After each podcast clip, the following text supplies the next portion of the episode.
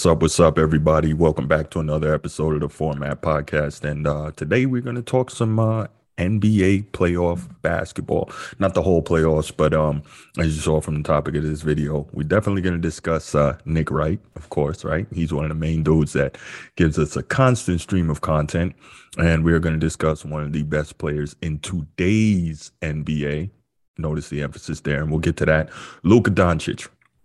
So let's get right to it. Um, Nick Wright, the guy's a freaking genius. I know that based on other things that I've said about him in the past, or things that some of you, some of you might have heard him say, or some of your feelings you might have on him, you're wondering, what? Nick Wright's a genius. What is Bruce talking about? Let me tell you why Nick Wright's a genius. He knows exactly what he's doing. He knows who he's talking to. He knows how he tries to manipulate things. He's a really smart guy, honestly. Um, could have gone to Harvard. Both of his parents are Harvard legacies, right? Well, both of his parents attended Harvard, so he could have gone there as legacy.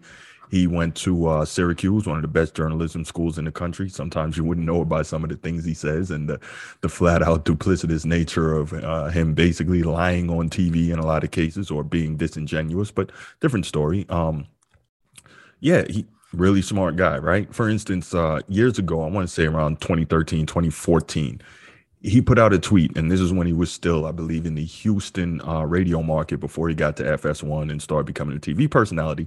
He put out a tweet, which you can scour the internet now but cannot find. I don't know how he managed to make that disappear.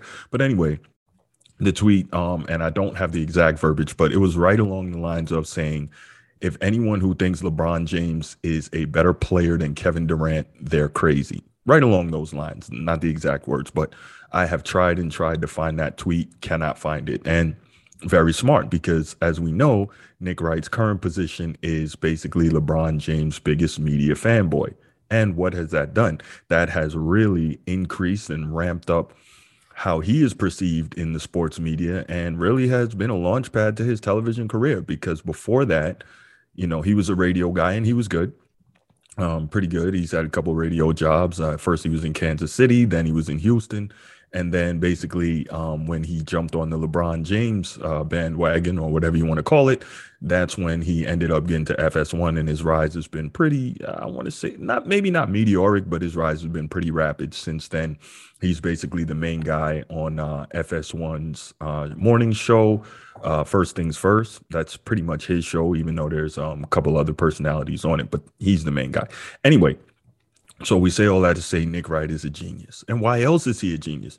Because in his stance as LeBron's biggest advocate in the uh, sports media on television, right? Shannon Sharpe probably a close second, but in his stance is that he has come with a myriad of ways to try and prop LeBron up. Now, you watch his show, you always you know what I always say.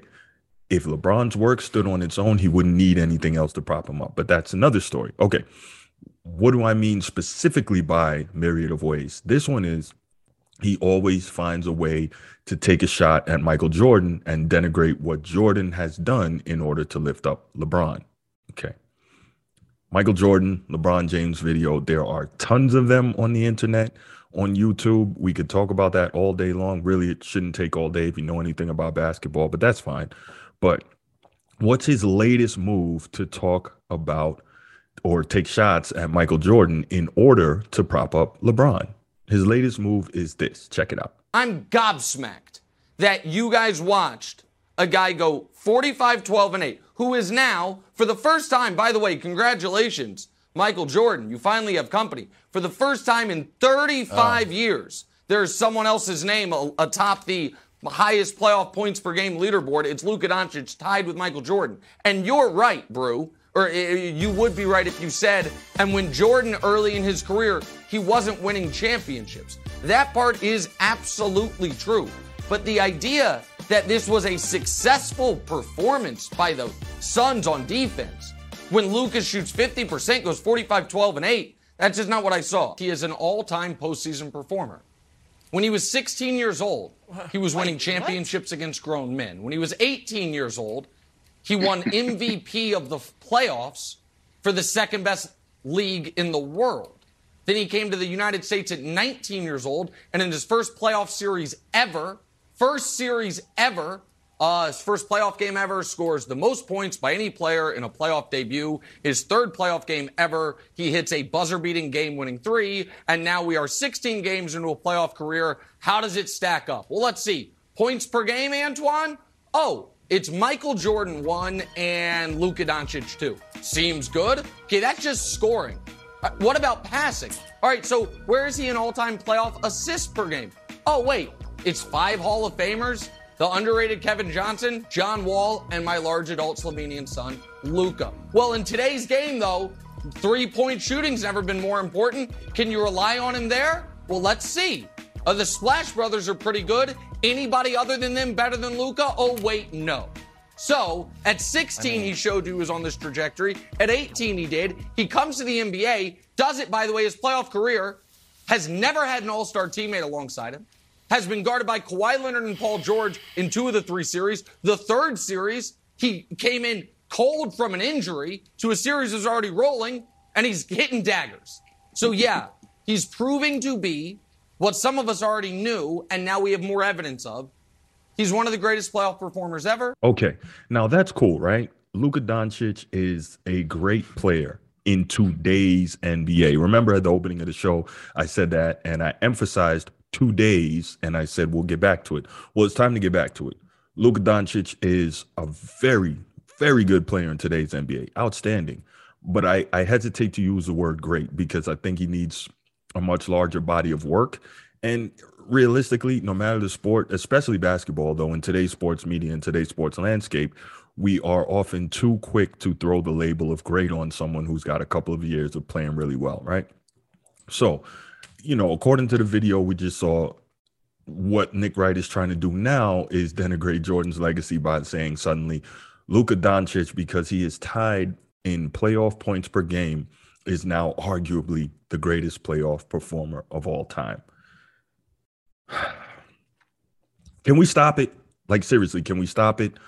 Nick Wright knows what he's doing. He knows who he's talking to. He's talking to a generation of stat heads who didn't see earlier generations, who don't know what players like Michael Jordan, Larry Bird, Kobe Bryant, all these guys had to go through to get to the level that they got to. But here's my biggest argument to that, right? I'm gonna try to make this episode short, but my biggest argument, number one, Luka Doncic has a grand total of 17 playoff games. 17.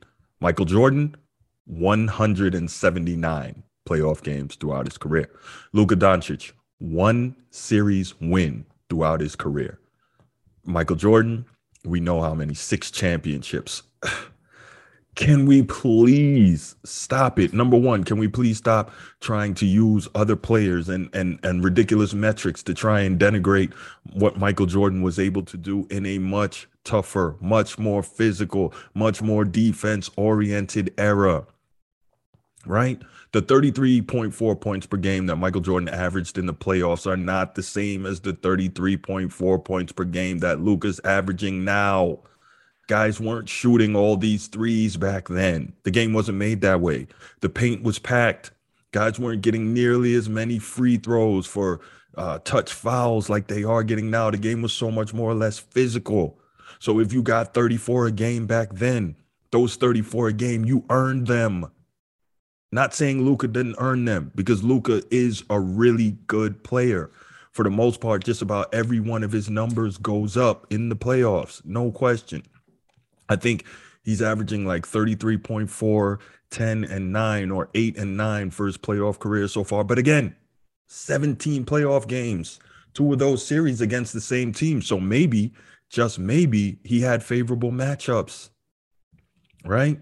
Nick Wright likes to say that Kawhi Leonard was his primary defender in those two series against the Clippers. Not necessarily because we don't normally see those type of matchups anymore because most coaches want to save their best offensive players for offense. So it's not like he sicked Kawhi on Luka for those whole series and said, go ahead, lock him up. It doesn't work that way in the modern NBA. And also, the way the rules are set.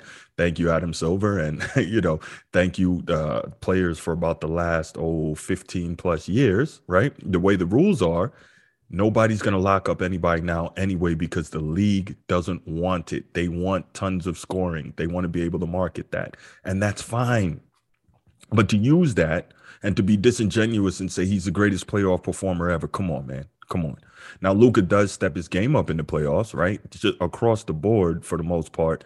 His his numbers are better in terms of field goal percentage, three point percentage, um, rebounds, assists, all the counting numbers, right? So I give him credit for stepping up when it matters most. But again, how are we even fixing our mouths? Not we, but Nick Wright. How are you fixing your mouth to say that 17 career playoff games is comparable or equivalent to 179 career playoff games? That's absolutely ridiculous. Absolutely ridiculous.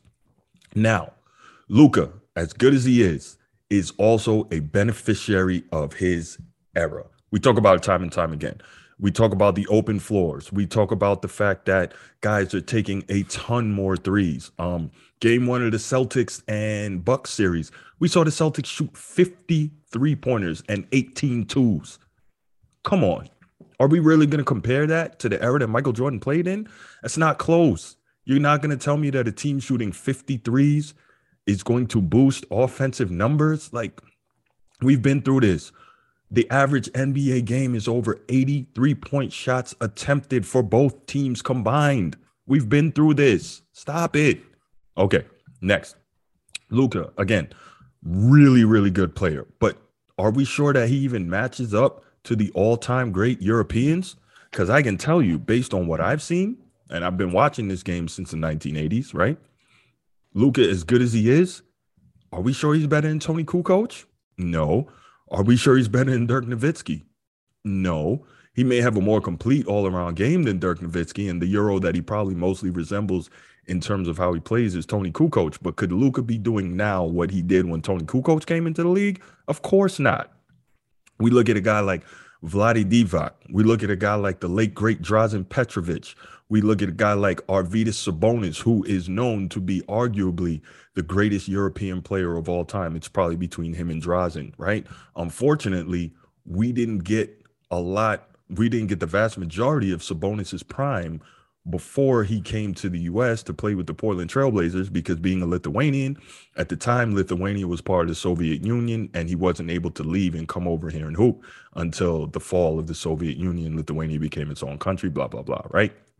So we, we're missing a lot of just how great Sabonis was. I mean, this is a guy who was seven three, could push the rock, was an incredible passer, defender, great finisher. Like everybody who played against this guy in international competition they will tell you how great Sabonis was, right?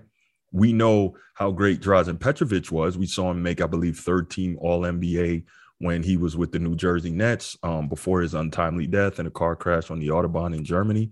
This is, I think he died in 1992 um, after the Summer Olympics when he played on that that former Yugoslavian team. And that was a great team that featured players like uh, uh, Vlade Divac and Drazen Petrovic and Dino Radja and Toni Kukoc. Like that was an incredible roster.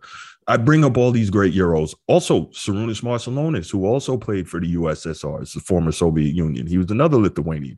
Great player. Came over here, played with the Warriors and a few other teams. Um, I say this, there's a story about Vlade Divac, his first practice with the Lakers when he came over. Kareem was already gone obviously Magic was the uh, established leader of the team, and you know how I feel about Magic. I have him number two all time on my NBA players list. But again, different story, different day. The point is, um, there was a story. They're in practice. The shot goes up.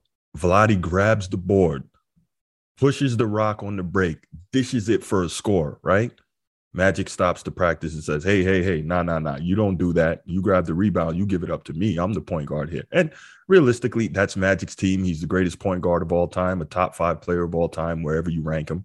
Again, I have him number two, but he stops practice to tell him that. The point of the story is Vlade was an incredible player in his own right. We saw how good he was after the Lakers when he moved on to Sacramento, made multiple all star teams, outstanding passer for a big man, could handle, could shoot uh, could play the post and defend. Really, really good player.